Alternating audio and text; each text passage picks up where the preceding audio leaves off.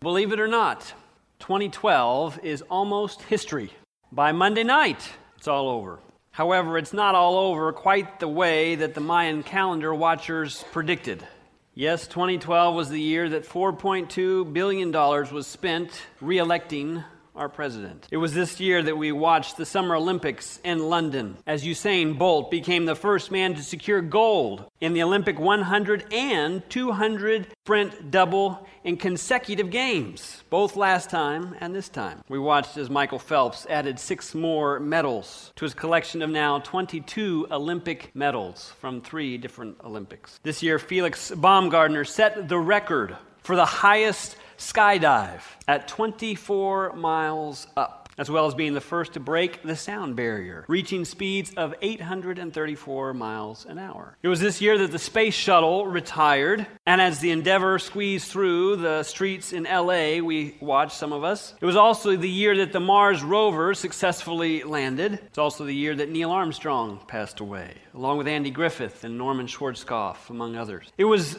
this past year that a Wisconsin TV anchor fought back against criticism for her weight. 2012 has been the year of the iPhone 5 and the iPad mini. It's the 100 year anniversary of the Titanic sinking, as well as Hurricane Sandy, the largest Atlantic hurricane in diameter on record. It was the year that 28 lost their lives in Newtown, Connecticut. So, how has this year been for you and your family? What changes have taken place? What challenges has the Lord brought you through? What blessings have you enjoyed? As we go online and see the news, everybody has their recap of the year. What's your recap? Have you sat down in your devotional time early in the morning and said, This is what has taken place this past year? And remembered how good God is. But as we look back, of course, we look forward as well. What will 2013 hold for us? Or our nation, our families. What will God do in 2013 in our church, in each of our lives? One year from today, how will things be different for you? You ever find yourself asking those questions, wondering about the unknown? Well, this Sabbath, I want to give cause for thought as we look forward to this new year. I want to give you five keys to unlocking, if you will, the new year. Five keys that, by the grace of God, can literally change your physical life, but your spiritual perspective as well. And I believe that if you use these five keys, you will find that your life and spiritual experience will be greatly transformed and enhanced. And if you use these five keys, you will literally make 2013 an exceptional year. Now, you may be thinking, why five? I don't know. I suppose I could have found more. I could have distilled it to less. But really, I believe these five are fi- foundational. And you may come up with one or two more beyond this, and that's fine. But I encourage you to jot down these five. Each of the five will have a text that goes along with it. It will be simple to write down, but I would challenge you this week to spend some time going over these five thoughtfully and prayerfully, going over these texts. But at the core of it all, I believe, is the text that Cameron read for us this morning, our springboard text, really. Matthew 6 33. Seek ye first the kingdom of God and his righteousness, and all these things will be added unto you. That should be at the core to seek first the kingdom of God and his righteousness. So, practically, how do we do that? Because I want this morning's sermon to be very practical to your daily life. So let's jump in and get started with the first key. Are you ready? Key number one prayer. How do we deal with the stuff of life? When life comes down on us, there's family problems, financial problems, interpersonal problems, job problems, emotional problems. What do you do with all the stuff of life when it comes crashing on you? How do you deal with it? How do you handle it? How do you respond to it? Studies tell us one of the greatest reasons people get involved in destructive behaviors is because they don't properly deal with the stuff of life. They have insecurities or problems internally, and because they don't know how to deal with these things, they turn to vices. Drugs, alcohol, promiscuity, even just peripheral, unguided watching of television or DVD. Because the pressure has gotten to them and they don't know how to deal with the stress. So they just put things out of their mind by one of these ways. But key number one is prayer. The text that goes with this key is Ephesians. I'd invite you to open your Bibles with me to Ephesians chapter 6. Ephesians chapter 6, and this is part of the whole armor of God.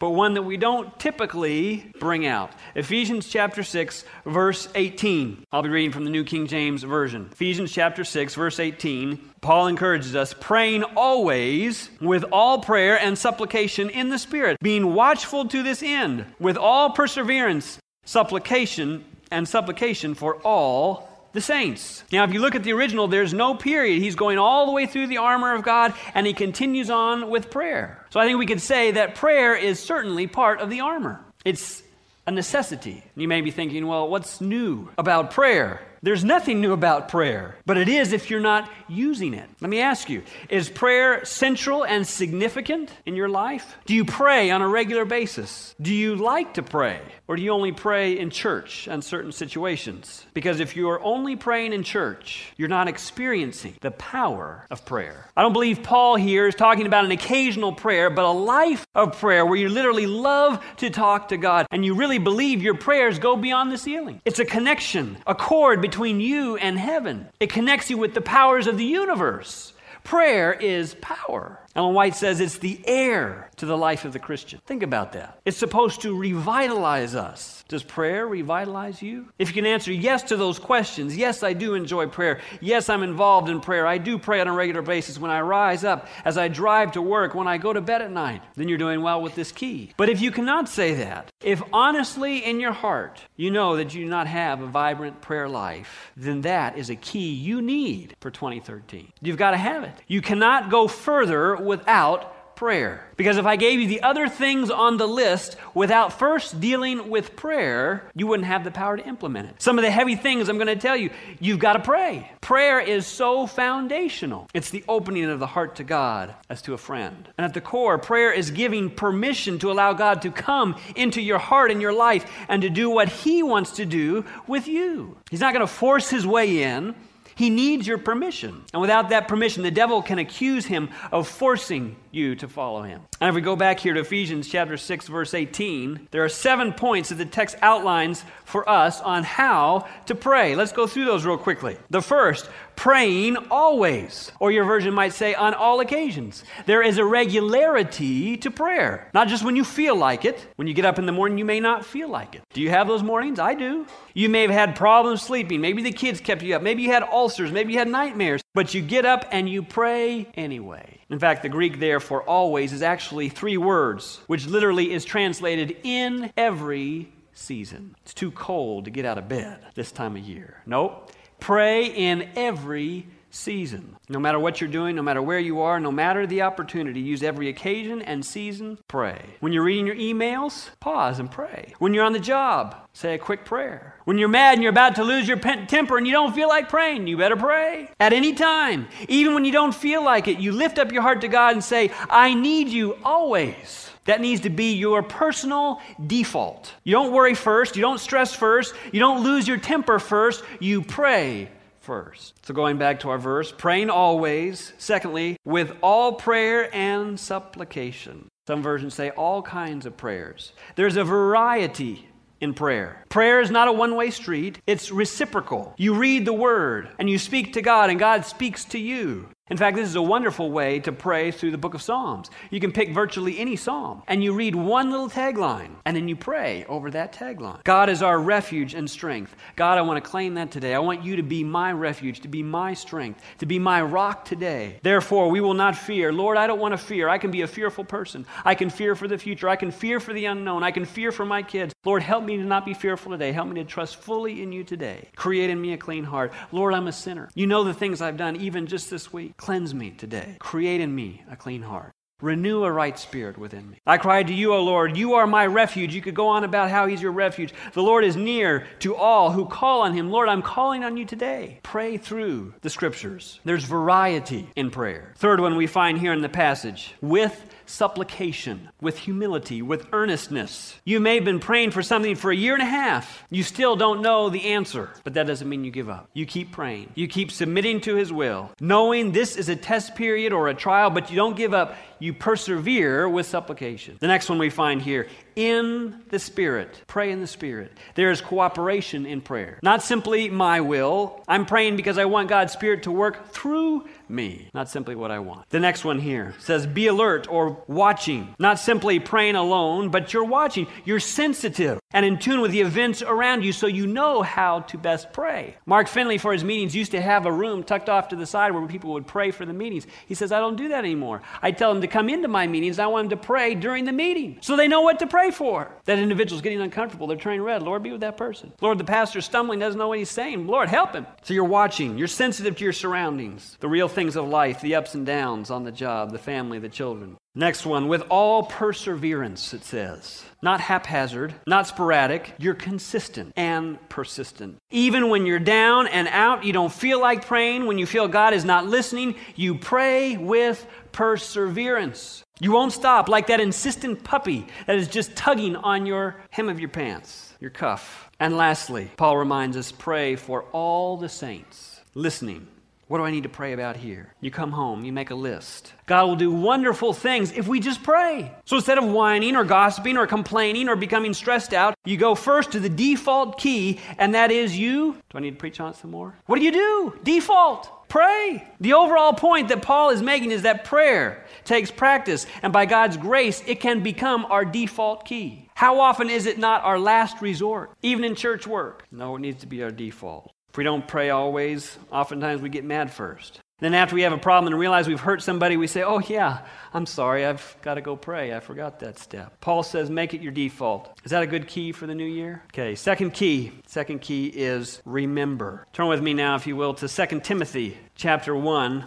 2 Timothy chapter 1. And the second key is, did you get it? Remember. Second key is remember. 2 Timothy chapter 1, if you're writing these down, it's verses 4 to 7. But I think it's important to note here that Paul is writing to Timothy in a crucial time in his life. Timothy is pastoring at the moment, and he is facing the biggest mountains in his experience. Nero has become the emperor of Rome, and because of his tyrannical rule, Believers are becoming persecuted. They're dying for their faith. And Timothy is here, a young pastor, and he is wondering about his ministry. He's looking to the future. And in the midst of this panic, Timothy was tempted to fear for his life and his future. He wondered, is God going to pull me through this terrible hour? You've been there, haven't you? Haven't you been in a situation that has been so difficult and so hard, and all your support is taken away from you, and all was lost? It was dark and gloomy, and you couldn't see past it. Sometimes that's the worst of it. And you looked for your friends, and nobody was there. You didn't know what to do. But then miraculously, the power of God comes through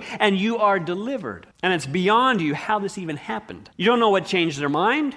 You don't know where the money came from. You don't know how things lined up, but it happened. Isn't that what we praise God for in church? Now, that is the context of this passage. So Timothy is wondering what is going to happen. And so here Paul is sharing a key with Timothy that if he takes, if you and I take it this morning, it will transform our life. 2 Timothy chapter 1, verse 4. And he's talking about how he remembers him, how he prays for him often. In verse 4, greatly desiring to see you, being mindful of your tears, Timothy, that I may be f- filled with joy when I call to remembrance the genuine faith that is in you, which dwelt first in your grandmother, Lois, and your mother, Eunice, and I persuade and I am persuaded is in you also. Therefore, I remind you to stir up the gift of God which is in you through the laying on of my hands. For God has not given us a spirit of fear, but of power and of love and of a sound mind. When I call to remembrance, Timothy, you have a faith legacy. You have spirituality in your blood.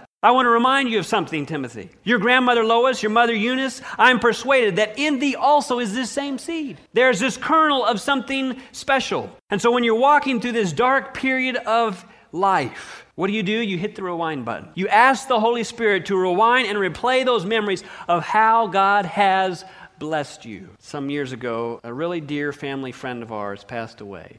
She died at a relatively young age. She had kids that were our age. Died of ALS or Lou Gehrig's disease. And slowly over time, she lost her ability to speak. So she had to have a pad of paper everywhere to write down what she wanted to say. And there were many nights that they would lay in bed, her and her husband, and she'd flip on the light and she'd pull out her pad of paper and she'd write to her husband, Tell me about the better days. And they would sit there and they'd spend good portions of the night talking about ski trips that they had taken, road trips, family memories, all the kids' first. Because you see, when you're down and out and there's nowhere to turn and it's all black, when you feel like there's no light at the end of the tunnel, maybe it's time to hit the rewind button and replay a section and think about how God has blessed you that time you had no money, when you had nowhere to go, but God came through. He did it then, and I believe He'll do it again. That's a key. So every time you're down, don't worry, don't get worn out, don't stress out. Don't sin, just hit the rewind button. That's why Sister White suggests we have an Ebenezer book. Remember that stone that was placed there so the people would ask, What's that stone all about? And then they'd have an opportunity to share, right? Well, God has brought us all this way, and I believe He'll keep on blessing us. I haven't been the most faithful with it, but this is my Ebenezer book. It's kind of a cheesy front, but I'm sticking with it because of the things that are inside. Looking at this morning, wondering when I started, all the way back in 98. I was still in college. I have prayer requests here of getting through Greek classes,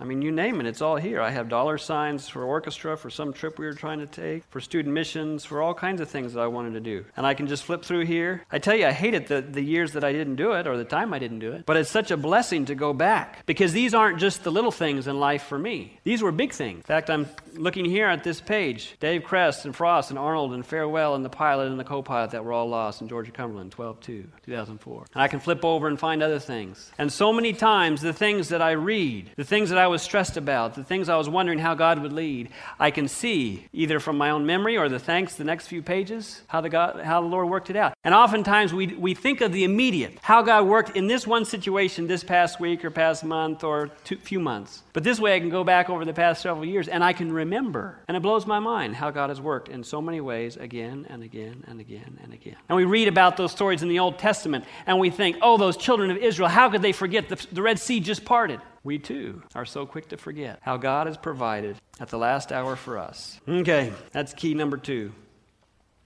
Key number one was pray. Key number two is remember. Key number three, oh, watch out. This one deals with bad habits, and I call it lay down and push away. You'll see why in a minute. Because we can have prayer and we can remember all the ways God has blessed us, but if you have some bad habits, some sin that you that is weighing you down, let me tell you, it will trip you up. It will mess up your spiritual life. It'll be difficult to pray. And some of these sins you may have been dealing with for a long time, and God is challenging you, I believe, this morning. Somebody here, God is challenging you to give it up in 2013. I don't know your soul, nobody knows but you and God. But in the quiet night, when you're under the covers and you know, you know what your besetting sins are. You know the sins that weigh you down in your Christian experience. You're trying to, pl- to pray, and those sins come flashing out of the past. And you say, Oh my goodness, where did that even come from? They come from your past. You're a sinner. I'm a sinner. We all have sinful natures. I understand that. But when we come to Jesus, He forgives us and revives us and converts us by the power of the Holy Spirit. And He says we need to stop doing the bad and start doing the good. And so the, the text for this one is found in James, James chapter 1, verse 21. James chapter 1, verse 21. Small book. If you're in the Andrews Study Bible, it's page 1621. And this key I call lay down and push it away. This is crucial because if you do the first two but you don't have this one, you'll be tripped up in your spiritual experience. There we read in James chapter 1 verse 21, "Therefore, lay aside all filthiness and overflow of wickedness and receive with meekness the implanted word, which is able to save your souls. The word there for filthiness is moral defilement, anything that trips you up. Overflow of wickedness, it's like this deep intentional evil. It's that sin that you know is wrong, but you really don't want to get rid of it. Kind of like when you leave church and you go and do whatever you want. So Paul is saying, if you're a human being, I know you're dealing with a lot of that kind of stuff, but I want you to lay it aside. And that word there, lay aside, Greek has a connotation that doesn't come through here in the English. It's not just putting something down, because if I put something down, I can pick it right back up again. But it has a connotation that I lay it down and push it away. James saying, don't just lay it down, but push it away. Get it away from you. Gives the picture of a person that is distancing themselves from something they don't want. You remember the Thessalonians in Thessalonica? When they had all those books or the Berean church that had all those books and they were struggling with devil worship and all these things were destroying their faith. And they brought all these books about magic and incantations. And Paul says, make this huge bonfire. And they burned all the things that were destructive to their spiritual lives. That's just what James is talking about here. Lay it down and push it away. And you may say, well, that sounds pretty severe. It reminds me of Jesus' own words on the Sermon on the Mount. If your eye causes you to sin, what should we do? Pluck it out. Cut off my hand. That's pretty radical. Now, I don't think Jesus' point is to maim ourselves until we're vegetables and can't do any sinning, because then we wouldn't be able to share the gospel either. We'd just be kind of useless. But what I do think Jesus is talking about is radical amputation, being willing to do something radical in order to remove the sin from your life. I can think of members who have said, you know, we just found TV was not good for us and we just got rid of it altogether. It's gone. We don't do TV. Radical amputation. Is there anybody here watching their weight? Maybe you weren't last week, but you are this week. We all have to. If we're not careful, it'll just sneak right up on us, right? Pants are a little tight. So perhaps you had a little light sampling of the dessert, but you keep it within your exercise, everything balances out. But then somebody comes along with another huge sampling. Half of a pie, four scoops of ice cream, butternut ice cream, just oozing down the sides of this half of a pie. And they say, Come on, enjoy yourself. And you take your spoon and you're ready to dive in and you think, lay it down and push it away. In fact, if, I, if it were me, I'd, I'd hang on to those first two keys. I'd try doing everything I could. I'd go back and start with key number one Help me, Jesus, creator of the pecan. Then I go to key number two, that instant rewind. He's done it before me in the past. Last week I overcome. He can do it for me today. And so I say, no. I say, take that out of my sight. I put it down. I push it away. Third key. That's what Joseph did with Potiphar's wife. If Joseph had fooled around with her, every day she was grabbing on Joseph and, eh, Joseph and saying, Oh, come here, come here, come here. And she was so sensual and so beautiful, and she just kept tugging at him. Now, if Joseph would have said, You know, I'm going to pray for you, I'm going to talk to my pastor about you. All right, all right, come here, Miss Potiphar. Let's sit down, let's talk, let's pray together. You better put that thing away. You better put it down and push it away. James is practical. We have to follow through with God. Jesus wants you to cooperate with Him. We can't just pray that He will take it away from us. It's a combination of the human and the divine. And if you cooperate with God, He will help you. But we must give Him our best. We must cooperate with God. Key number four helps deal with the thing I call spiritual boredom. Key number four be a doer of the word. That's key number four. Doer of the word. And you're already there in James chapter 1. This is verse 22 says, But be doers of the word and not hearers only, deceiving yourselves. Now, you don't have to answer these out loud, but do you ever get tired and bored at church? Same song, same text. I've heard that sermon before. So you're bored, spiritually bored. There's a tip for the new year. If you follow this verse, it will help you deal with the root of your boredom, your lack of contentment, and your dissatisfaction. I believe there's one primary reason why people are spiritually bored. Do you know what that is? knowledge without application eventually becomes boring and unfulfilling. Knowledge without application will lead to boredom and dissonance, and maybe even become mean spirited. If all you do is sit and listen to the sermon week after week after week without taking steps to apply it to your life, you will soon reach a place where you have heard and heard and heard and heard so much of the word that you get sick of hearing it again. You've heard all the sermons. You've heard all the doctrines. You've gone through 10 evangelistic meetings, but you're not doing it. You know it, but you're still struggling with the same old sins year after year after year. You listen to the word, but that's all you do. You're not doing anything about it. You are bored. The problem's not the word, the problem is you and me. It's not the Sabbath school teacher, it's not the lame preacher, it's not the imperfect church. You are bored because you're not doing the work. You're not even trying to do it. You hear it, but you don't write anything down. You don't take any notes. You go to sleep in church. You're talking all the time. You're distracted. You're texting. You're thinking about what's for lunch. You're worried about your problems on the job, but you're not listening and applying the Word of God. In fact, you've been around long enough that as soon as you see the verse on the topic, you click off and say, I already know that. That's not new. Give me something fresh, exciting. We want a dynamic speaker that will just knock our socks off. Yeah, he was entertaining, all right, but I don't really remember what he said. What did you apply to your life? How are you a doer of the word? You know, every week when you walk out of here, you don't have to remember everything that was said. You don't have to reproduce everything. You don't have to have all the scriptures written down somewhere, but you should have at least one thing. What did the Holy Spirit give you today? The Holy Spirit gave me this. Boom. Forget the rest of it. Holy Spirit gave me this. Boom. Too often, we're not doers. We always think the preacher's talking to somebody else. Oh, he needs to hear this sermon. She needs to hear this sermon. In fact, how can I get a copy of that? I want to send it to him. And all the while, God is trying to get the word to you. Every message that is preached. If you have spiritual ears, you can get a blessing from it. It can be the most uneducated, most ill spoken person. No amens. But if the word is preached, God has something for it. Is it true? We are so good at being conversational about religion, to just know about it, but we don't like to apply it. But if you and I ask God to help us apply the word, I promise you, you will not be bored. You'll constantly be saying, Wait up, wait up. Apply the word. Last key, key number five. Key number five love one another.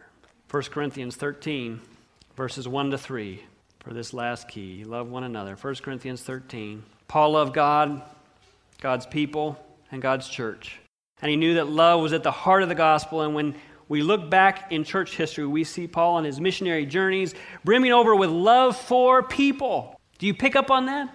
And that's what the gospel is all about. Love is the most important thing of all. So we read here in 1 Corinthians 13, beginning verse 1 Though I speak with tongues of men and of angels, but have not love. I have become sounding brass and clanging cymbals. And though I have the gift of prophecy and understand all mysteries and all knowledge, and though I have all faith, so I can remove mountains, but have not love, I can do all the keys. I, I can be it prayer or encouragement or, or discipline.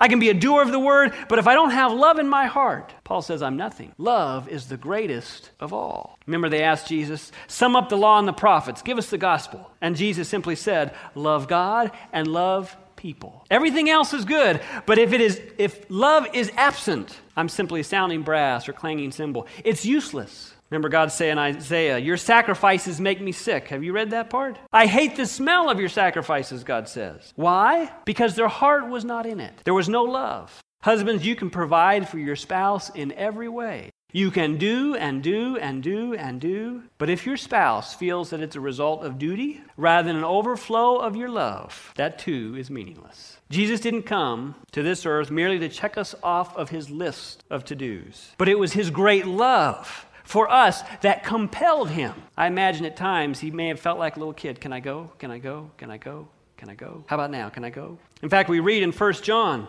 chapter 4, 7 and 8. Beloved, let us love one another, for love is of God, and everyone who loves is born of God and knows God. But sadly, he who does not love does not know God, for God is love. For God so loved the world that he gave.